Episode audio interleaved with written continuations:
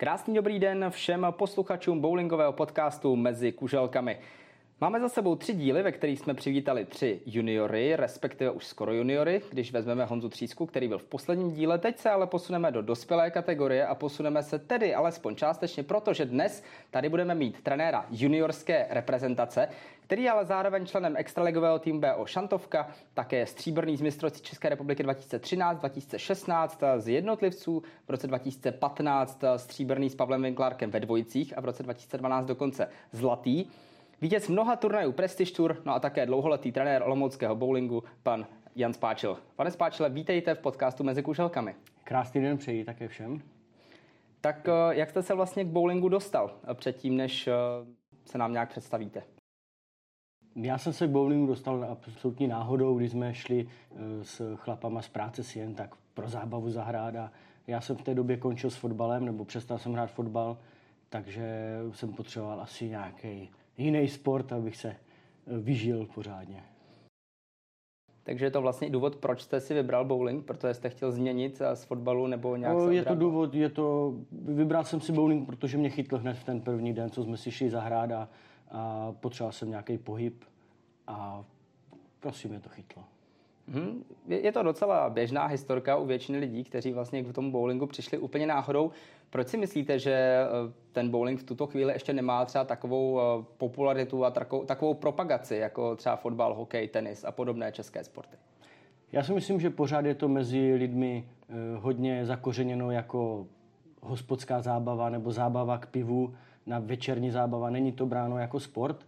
To znamená, že tam nejsou ani tolik sponzoři, reklamy a tím pádem se těžko prosazujeme do nějakých eh, mainstreamových nebo do nějakých médií, aby to bylo vidět.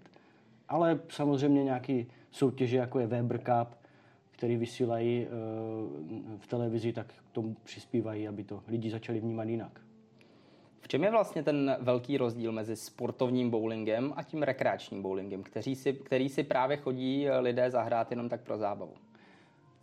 Tak ten rozdíl je obrovský. To je podstatě jiná, jiná soutěž úplně. Já si jdu zahrát pro zábavu, ani tak moc mě nezajímá styl hry, moc nepotřebuji rozumět bowlingu jako takovému, jestli je na dráze něco namazaný, počítání kuželek taky moc lidí nezajímá. A ten sportovní bowling, člověk si tomu musí mnohem víc věnovat. Hraje se jiným stylem, jinýma koulema. Musí být trenéři, kterých máme už docela dost. Takže je to úplně jinačí prostě kategorie. Takže si myslíte, že třeba ty koule, ty mazání mohou být tou hlavní překážkou pro lidi, kteří se chtějí začít věnovat sportovnímu bowlingu, respektive to, že si řeknou, půjdu, zahrát, půjdu si zahrát sportovně? Myslím si, že ne, že to my soupeříme s ostatními sporty, malými sporty, které se teďka rozvíjejí a ten člověk, pokud chce začít hrát soutěž a začít hrát sportovní bowling, tak, eh, tak vlastně musí chtít, není to jenom o, tom, o té překážce. To, ve chvíli, kdy vás to chytne, ten bowling, tak už na tom centru je dost lidí, který vám dokáže poradit, anebo uh, můžete se na ně obrátit a postupně to přijde. Svoje boty, svoje koule, excentrická koule, trenér, soutěž. Jo? A takhle člověk může jako růst, ale musí, musí vlastně chtít sám. Není to jako, že teď, teď budu hrát sportovní bowling. Co pro vás vlastně ten bowling znamená? Když, se, když někdo před vámi řekne bowling, tak co je první, co vás napadne? Tak pro mě je to polovina života už. Pro mě je to práce, je to zábava. Našel jsem si na bowlingu i manželku, takže je to v podstatě pro mě úplně všechno. Možná se teď podíváme trošku i na vaší sportovní kariéru. Já už jsem tady zmiňoval některé ty úspěchy, ale co mě eh, překvapilo, když jsem se připravoval dnes, že vy jste v roce 2014 na 19 turnajích ve sportovním žebříčku jenom jednou šel s průměrem pod 200 bodů, což je vlastně těch 200 bodů je taková magická hranice pro eh, ty, eh, řekněme, už malinko lepší hráče. Myslíte si, že ten rok 2014 pro vás byl herně úplně nejlepší, který jste doteď v životě měl? No, myslím si, že ne, protože na začátku na tom představení byly ty ročníky mladší, od 2010, ale já jsem začal hrát trošičku dřív a nejúspěšnější roky byly pro mě rok 2005 až 2010, kdy jsem vlastně získal všechny mistrovské tituly, který jsem, který jsem měl, plus jsem jezdil jako reprezentant eh, po Evropě nebo po světě, takže to byly nejúspěšnější roky. Ty průměry záleží strašně moc, jakou hrajete soutěž, jaký jsou zrovna podmínky a jestli zrovna v roce 2014 jsem nešel po 200, jak je to dobře, ale já jsem kdysi řekl, že jakmile získám svůj desátý titul, tak už se začnu věnovat eh, dětem a budu předávat eh, zkušenosti, takže už ani tolik netrénuji, takže všechno věnuji juniorům, aby jsme vychovávali pořádný talenty. Hmm. Možná ještě další. Teď se teda vrátím k těm úspěchům, které jsem zmiňoval na začátku z těch posledních deseti let, protože přeci jenom, kdyby jsme tady vymenovávali úplně všechny, tak eh, asi bychom zabrali víc než hodinu. Pravda je toho mnoho.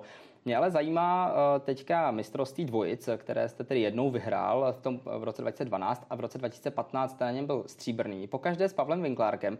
Tak jaká byla mezi vámi chemie? Vy jste spolu hráli relativně dlouho, co jsem tak sledoval, tak jak jste to vnímal, že v tom roce 2012 to vyšlo a o tři roky později teda ne? To nevím, proč to nevyšlo. No, tak vyhrát vždycky není jednoduché, ale ale Pavel Vinklárek je můj švagr, takže eh, chemie, chemie tam je prostě, začali jsme spolu hrát hned, jak začal švagr, takže to byla jenom otázka času, kdy vyhrajeme. Ještě mezi těmi roky 2015 a 16 bylo jedno jméno, které vás dokázal dvakrát porazit. Jednou na dvojicích a jednou na jednotlivcích. Byl to Jaren Lorenz. Tak eh, myslíte si, a teď tedy eh, odpuste, myslíte si to, že to bylo takové, takové střídání generací malinko, protože přeci jenom eh, Jaroslav Lorenz, ten už v poslední době i cestoval do Ameriky, snaží se tam vrátit zpátky, tak mohly být tyhle ty roky takové ty jeho zlomové, ve kterých se dostal na tu úplně nejvyšší úroveň? To v každém případě. Myslím si, že ve chvíli, kdy Jarda skončil mezi juniory, kdy to bylo myslím někdy v roce 2012, kdy jsme byli v Německu, tak potom se stal nejlepším naším hráčem. A střídání generaci, ano, já jsem levák, on je taky levák. V roce 2016 v podstatě je dobře, že mě porazil na jednotlivcích, protože pak bylo mistrovství Evropy tady u nás v Olomouci a vyhrál zlatou medaili, když jsem e, za ním stál jako kouč, ale samozřejmě je to absolutně jeho úspěch. Takže střídání generací a je to jenom dobře, že, že ti mladí jdou nahoru, mají k tomu větší přístup než ti starší k tréninku, a jezdí do zahraničí, jazyk umí, takže jenom dobře, že ti mladí jdou dopředu. Mm-hmm. Možná můžete našim posluchačům říct, vy jste tedy trenérem juniorské reprezentace, tak od kdy vlastně trénujete juniory? Já juniory jako takhle. Jestli se bavíme o reprezentaci, tak je to od roku 2012, kdy, kdy eh, mám na starosti juniorskou reprezentaci do teďka, ale juniorům se věnuji někdy od roku 2008 jako, jako trenér. Můžeme jmenovat Honza Tříska, Dan Grunda, Tadeáš Salagvarda, to jsou všechno hráči, kteří mají už juniorské tituly, takže to jsou naše líheň. A vlastně ještě potom tam chybí Matěj Vojkovský. Ten sice ještě titul nemá, ale tak eh, myslím, že letos má poslední šanci. Matěj Vojkovský loni ještě hrál za uh, Bowland nebo za Bowling Academy a vyhráli uh, titul v juniorské extralize. Pak přestoupil tady do pro bowlingu a Matěj má budoucnost, jo, obou ručák, tam, tam je to jasně daný. Přece jenom eh, možná se ještě k té zlaté generaci u vás vrátíme. Teď mě ale zajímá, když to tedy spočítáme 9 let, už jste u juniorské reprezentace, je za těch 9 let někdo, koho byste vyzvedl jako toho úplně nejlepšího hráče, kterého jste kdy měl tu možnost trénovat na nějaké světové nebo evropské akci? No to je složitý.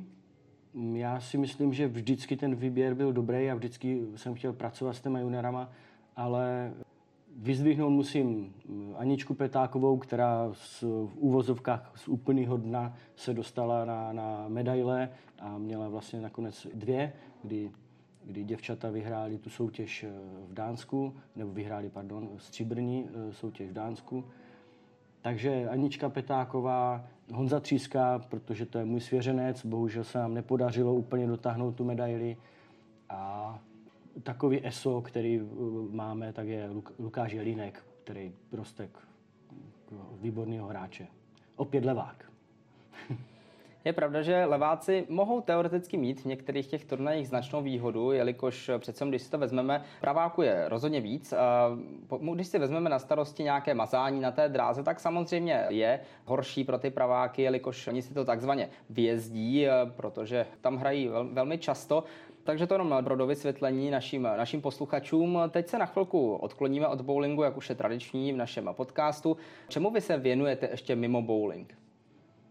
Já v podstatě tím, že bowling je moje práce, tak mě zabere nejvíc času, ale určitě mám rád uh, historii, mám rád rodokmeny, jsem rád s rodinou, uh, nějaký výlety, takže už těch koničků mám hodně, ale není na to moc času. No a jaká třeba část historie je pro vás taková ta nejlepší? To se moc uh, nedá říct. Já mám rád asi rakouskou Hersko a takovýhle. Není to moc dávná historie, ale spíš jako veškerá jako česká historie.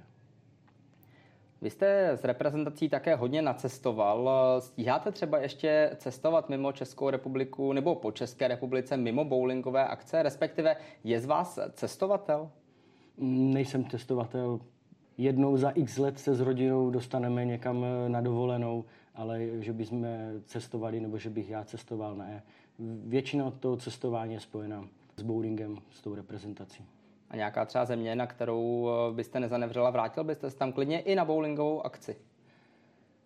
Já bych se klidně vrátil do Jižní Koreje, kde to bylo první mistrovství světa, na který jsme tenkrát jeli jako, jako reprezentace a tam byly neuvěřitelné zážitky, byli jsme takový bowlingoví turisti, ale, ale krásné zážitky.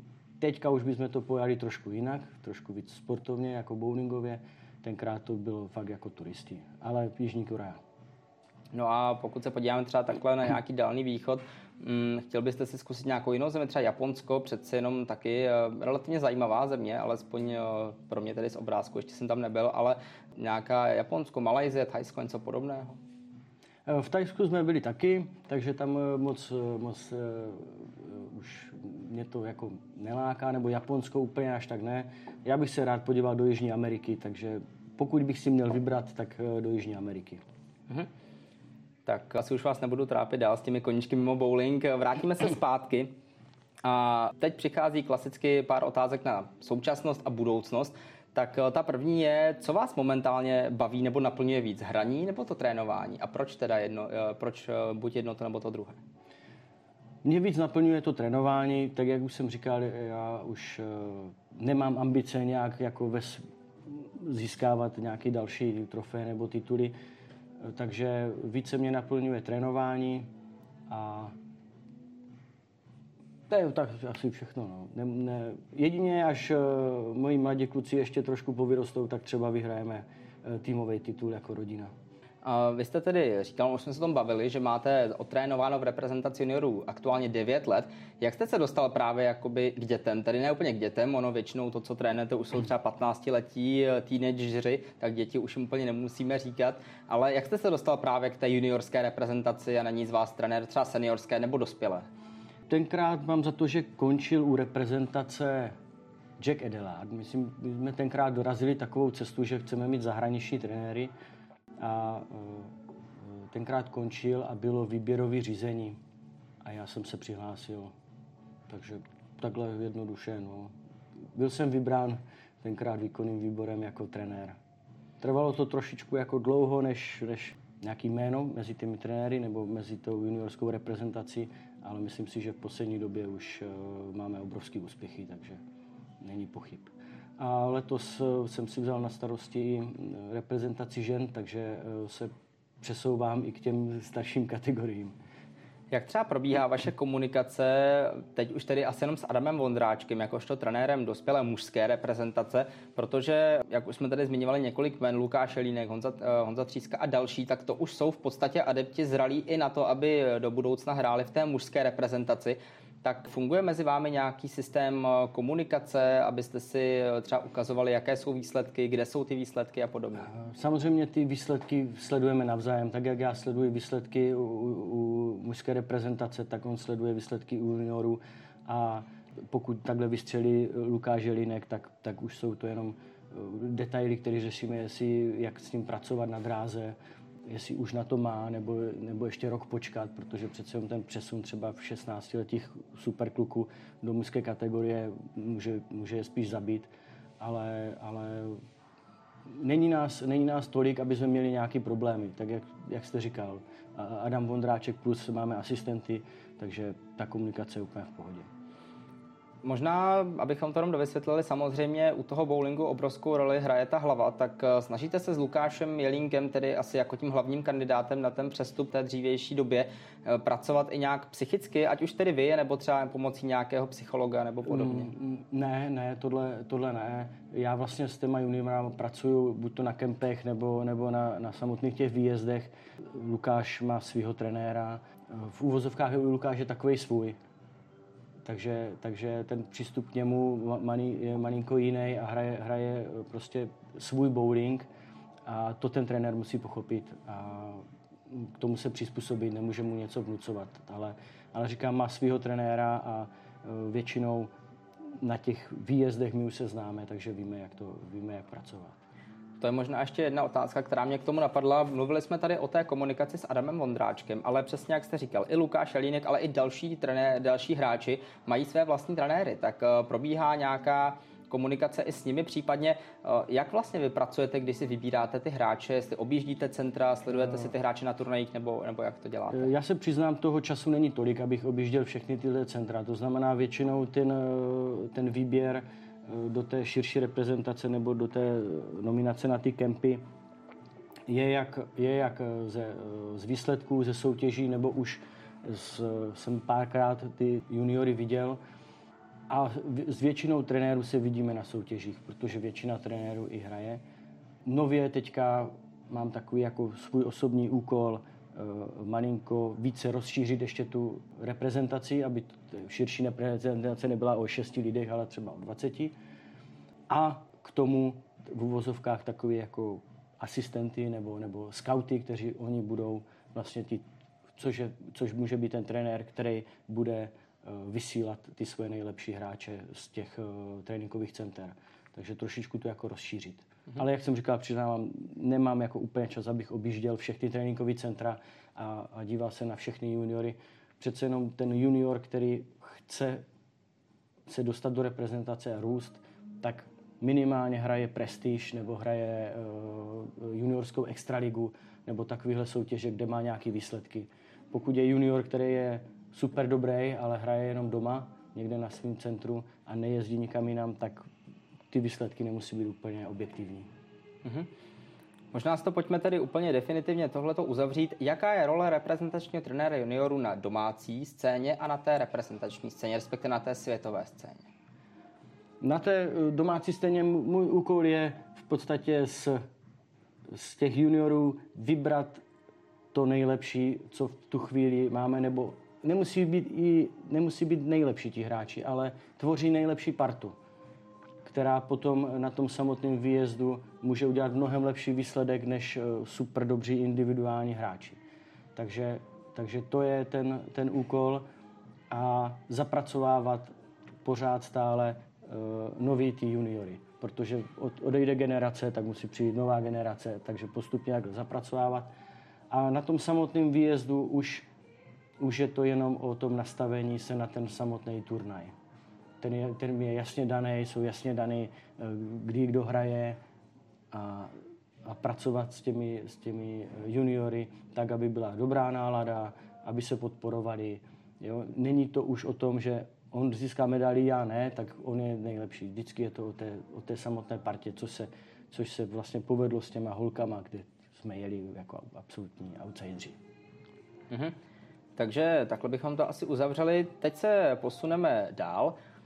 Moje otázka teďka zní, možná i z vlastní zkušenosti, co by začínající trenér, který má třeba čerstvě svou licenci, měl udělat proto, aby to třeba v budoucnu dotáhl až na post, kde jste vlastně aktuálně vy, tedy na post trenéra juniorské nebo jakékoliv vlastně další reprezentace?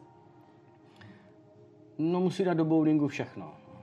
Není to jenom o dvou dnech eh, trénování dětí, eh, dvou dnech jako v týdnu, nějakých dvou hodinách. Eh, musí tomu dát úplně všechno.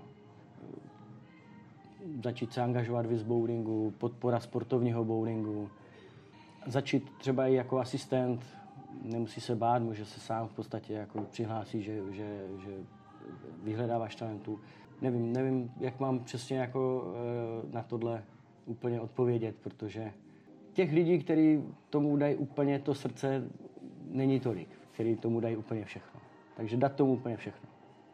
Mm-hmm. Tak to je asi to, co jsme potřebovali slyšet. Myslím si, že víc nebylo potřeba. Co mě ještě zajímá, teď už se posuneme k té vaší aktuální nominaci na ten širší kemp, protože v ní je spousta nových obličejů, spousta nových tváří, které se vlastně zapracovaly. Ať už to jsou eh, mezi, eh, mezi chlapci eh, Václav Kordulík, Tomáš Vacek, mezi holkami je to Lucie Hrazdírová a teď myslím je Viktorie Brokešová nebo Anabel, je Viktorie, myslím, že. Eh, tak eh, jak vidíte teďka ty naděje těch eh, úplně nových tváří, které nechci úplně říct, že vyvstaly z popela, ale v podstatě se velmi rychle zvedly a ty výsledky začínají předvádět velmi solidní. Letos to není vůbec jako jednoduchý. Jednak jsme rok stáli, odkládali se ty mistrovské soutěže. Po tím, co jsem udělal samotný širší výběr, tak vlastně se centra zavřely, takže tam to bylo takový jako zastavený sport, ale samozřejmě, když se podívám na ty holky, tak je to těžký. Je to těžký, ale podle posledních zpráv to mají těžký všichni v celé Evropě eh, s holkama. Výhodu máme tu, že ty holky jsou ještě relativně mladé, že tam není nikdo, kdo by měl vypadnout eh, v tom věkovém ročníku, takže si myslím, že pracovat se dá s nimi a opět ty výsledky budou skvělé. A samozřejmě já jsem rozšířil ještě nominaci o, o Ivu Novákovou a pozval jsem si ještě Emu Ivazavu jako úplně mladíčkou, kterou musíme začít připravovat taky na další soutěže. U těch kluků tam uh, máme ranaře, to je prostě jedna jako z nejlepších generací, co, co teďka jsme měli. Lukáš Želínek, Matěj Vojkovský, je tam Tomáš Líbich, který už byl s náma na mistrovství. Vaše Korduli, který se ukázal jako skvělý hráč na, tenkrát na mistrovství juniorů. Takže tam máme budoucnost. Tomáš Vacek, který tomu dává strašně moc tomu bowlingu. Taky, myslím, ročník 2007, mladý, mladý kluk, takže já se o budoucnost juniorů u nás nebojím. Myslíte si právě naopak eh, ještě z té druhé strany, že eh, ty základní kameny, jak jste o nich mluvil, vlastně Lukáš Línek, Tomáš Libik, Matěj Vojkovský a mezi holkami v podstatě můžeme říct, to je Eliška Krumerová Eliška. a Andrea Mazalová. Myslíte si, že tato pětka, kterou jsme tady vlastně jmenovali, může být tou klíčovou složkou toho, aby Česko opět přivezlo nějakou medaili z mistrovství Evropy nebo mistrovství světa?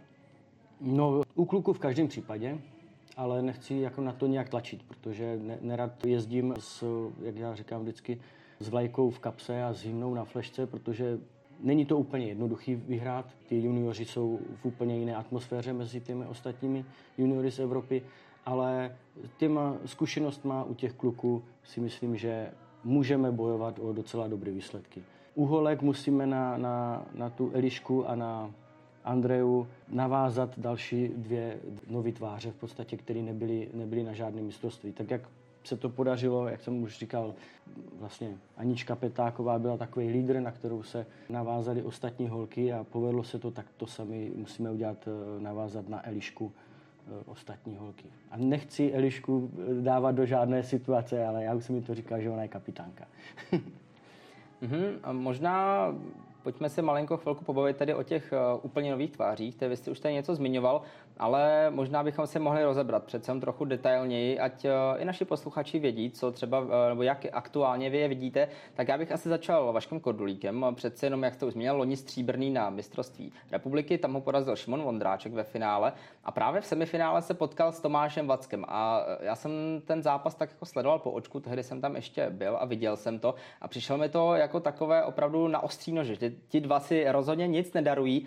Myslíte si, že tahle ta malá soutěživost může pomoct eh, Vaškovi k tomu, protože co já ho tady znám a co jsem ho párkrát viděl, tak on se dokáže docela solidně napumpovat do toho zápasu a ať už tedy eh, hraje sám nebo v týmu, tak eh, myslíte si, že právě postava Václava Kordulíka může být dobrá jakožto ten čtvrtý hráč do toho týmu? Já to nemůžu říct úplně takhle, říkám, ta nominace byla, byla daná před rokem, pak jsme rok stáli, teďka jsme měli, eh, měli první teprve kempy. Musím říct, že, že Vašek hraje velmi dobře. Hraje obouruč velmi dobře a to, že má nějakou, nebo že se dokáže takhle vyhecovat, nebo pro někoho to může být třeba až skoro jako arrogantní nebo něco takového, tak to není vůbec jako na škodu. Pokud, pokud to není jako až agresivní. Ale pokud se dokáže vyhecovat a, a při tom vyhecování mu zůstane i výkonnost, tak je to jenom dobře. Jo? Soutěživost mezi hráči je dobře. Jakmile, jakmile budou ti hráči uspokojení a nebudou mezi sebou soutěžit, tak neporostou. Vždycky je lepší, když budu trénovat eh, s někým, kdo, kdo je eh, stejně dobrý nebo lepší jak já, protože ho budu chtít pořád eh, porazit. Takže, takže ta soutěživost tam musí být. I mezi těmi kluky, i mezi těmi holkami. Půjdeme dál, teď k Tomášovi Vackovi. Přeci jen Tomáš, tam to bylo i vidět, on měl tu možnost trénovat i během zavřených bowlingových center a myslím si, že právě ten rok, který vlastně teď on hrál, zatímco ostatní, jak jste říkal, stáli, mu strašně moc pomohl. Myslí, vidíte to stejně tak, že vlastně on měl tu možnost na rozdíl od ostatních trénovat? Nevím, jak ostatní mohli trénovat nebo nemohli. Tomáš, Tomáš hrál na tím svým domácím centru, co, centru, co mají. Tak určitá výhoda tam je. Pokud vím, tak teď přechází na těžší koule, což je taky dobře. Zas na druhou stranu, když se podíváme úplně na výsledky po covidu, tak uh, ta výkonnost není až tak moc vyšší než u ostatních, u, u ostatních hráčů, kteří třeba neměli možnost hrát, ale co vím, tak třeba Matěj Vilkovský jezdil, mohl jezdit do Polska trénovat, takže, takže nějaké trénování tam bylo. Tomáš, jak jsem říkal, dává tomu všechno, je to mladý ročník, v podstatě čtyři roky mladší, než uh, můžou teď uh, jet, nebo pět let mladší, než můžou jet ti lidi, ty děcka na tom mistrovství. Takže tam, je, pokud u toho zůstane, tak uh, budoucnost. Posuneme se teď tedy k holkám, k Lucce Hrazdírové a k Vicky Brokešové. Asi bych nejprve začal Luckou, ta už patří do té starší kategorie, ta už je teď nevím, jestli 16 nebo 17, mm-hmm. možná dokonce, asi 17 podle mě v tuhle chvíli. Tak Pojďme si říct, že bylo velké překvapení, když loni vyhrála mistrovství republiky, protože ona byla v té velmi silné kategorii. Porazila Elišku Krumerovou, porazila přesně i Andreu Mazalovou a spoustu dalších velmi kvalitních hráček. Tak eh, jak vy jste vnímal to její vítězství a byl to, eh, byl to ten zlomový moment, kdy jste, kdy jste si řekl, ano, Lucku Hrazdírovou chci do širšího výběru reprezentace? Tak jelikož mezi těma juniorkama není až tak velká konkurence a není jich tolik v, tom, v té věkové kategorii. Ne, neberme teďka věkovou kategorii 12 a mladší, protože ti mají fakt ještě čas. Tak to byl jeden z důvodů, proč ji nevzít do, do širší reprezentace, aby se eh, častěji potkávala s těma lepšíma juniorkama a ukázala výsledky. Já Lucku znám už když začali v Blansku hrát, kdy hrála rovně ještě a pokud jim tak si pak začal věnovat Jarda Uher, a ten ji připravil podle mě na to mistrovství, co bylo v Brně. Takže tam, tam ukázala tu přípravu a, a porazila i ty nejlepší, nejlepší juniorky. Takže proč ne? Tak jak jsem říkal, když budou mít eh, mezi sebou ti kluci eh, nějakou soutěživost, tak eh, i u těch holek. A jestli je 17 letá nebo 13 letá, to teďka si myslím, že musíme u těch juniorek nastartovat to, že mají šanci a musí se zlepšovat.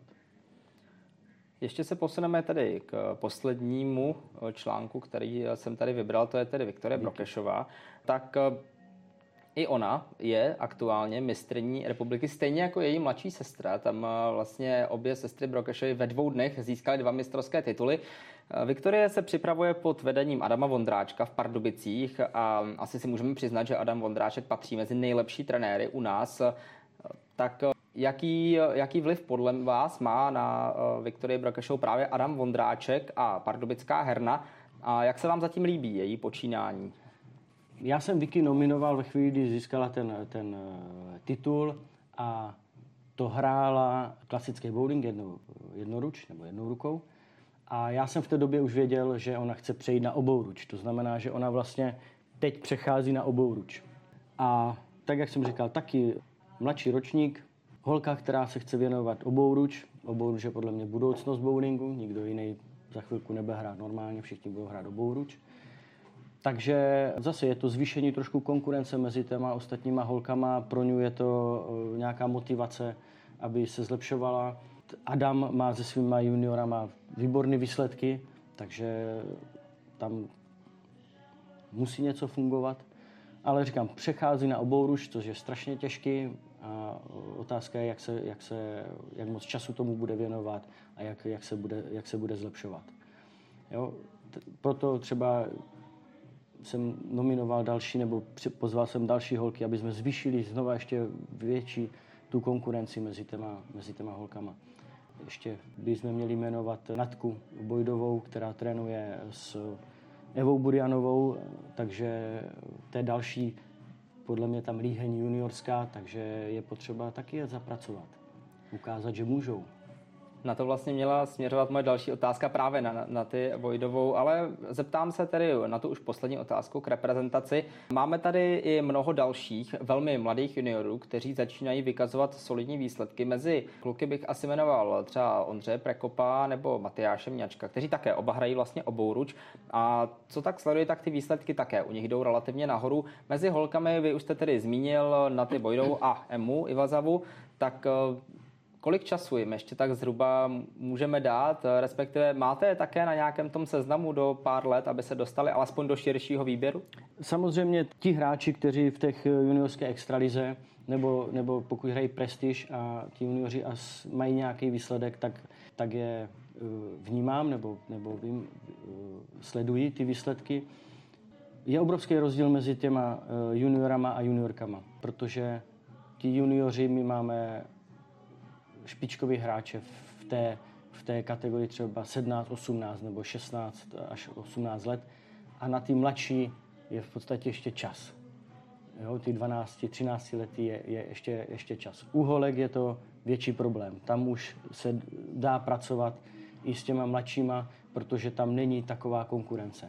Ale nemůžu teď třeba srovnávat opravdu uh, Matěje Vojkovského, Lukáše Jelínka s uh, Matyášem mňačkem. Tam je jednak obrovský věkový rozdíl ještě a, a ten výkonnostní. Ale tak, jak jsem říkal na začátku, ve chvíli, kdy rozšíříme tu, tu reprezentaci, tak se tam dostanou i tito mladší, aby se pomaličku zapracovávali. Ale u těch kluků opravdu si myslím, že ten výjezd je vhodný tak od 16 let pro ně. Hm? Aby je to nesemlelo trošičku. Chápu. Je pravda, že pokud se díváme na ty výsledky potom na mistrovství Evropy, mistrovství světa eh, v té chlapecké kategorii, tak tam ty průměry lítají opravdu už v podstatě kolem nějakých třeba 230 což už vidíme i vlastně v mužských soutěžích. Takže je to pravda, že asi jak říkáte, tak eh, by to semlalo ty mladé hráče. Nicméně už eh, asi od toho pojďme, pojďme pryč. O reprezentaci asi bychom mluvit, mohli mluvit hodiny a hodiny, ale už to pojďme jako maličku ukončit. Otázka moje zní, jaké jsou vaše plány do budoucna. A to jak bowlingové, tak mimo bowlingové. Tak moje plány do budoucna bowlingové jsou docela jednoduchý. Pokud nic nezavřou a, a budeme eh, moc soutěžit, tak je to samozřejmě mistrovství Evropy juniorů, který bude v září v Holandsku, takže tam se připravujeme. Rád bych, aby nám schválili mistrovství Evropy žen, aby jsme mohli ukázat, že i i ženy máme dobrý a můžeme udělat výsledky. Na to jenom navážu, že ty mladší holky, jako je třeba Eliška nebo Anička Petáková, Markéta Vojtěchová, tak ty musí prostě se začít zapracovávat do ženské reprezentace, takže ten posun je u mě i docela i logický, protože jsem s nimi pracoval jako juniorkama a teďka eh, je můžu zapracovávat do té ženské repre. A pokud se vše podaří, tak by mohlo být i mistrovství světa třeba, no který byl zrušeno ve Švédsku, ale udělali nový systém. Takže eh, budoucnost takováhle, rozjet soutěže a začít nějak pracovat na tom, aby lidi vnímali bowling jako sport. To je taková jako na, dlou, na dlouhou trať. A třeba se podaří být i na olympiádě. No. Teď to nevyjde, 2024 to nevyjde, takže 2028 možná, ale to je daleká budoucnost. A ta druhá otázka, moje soukromá, tam... Já jsem to říkal na začátku, pro mě je bowling úplně všechno, takže, takže tam uh, nic, nic zvláštního není, eh, že bych něco eh, plánoval. Děti máme, další nechceme, takže žádný takový plán nemám.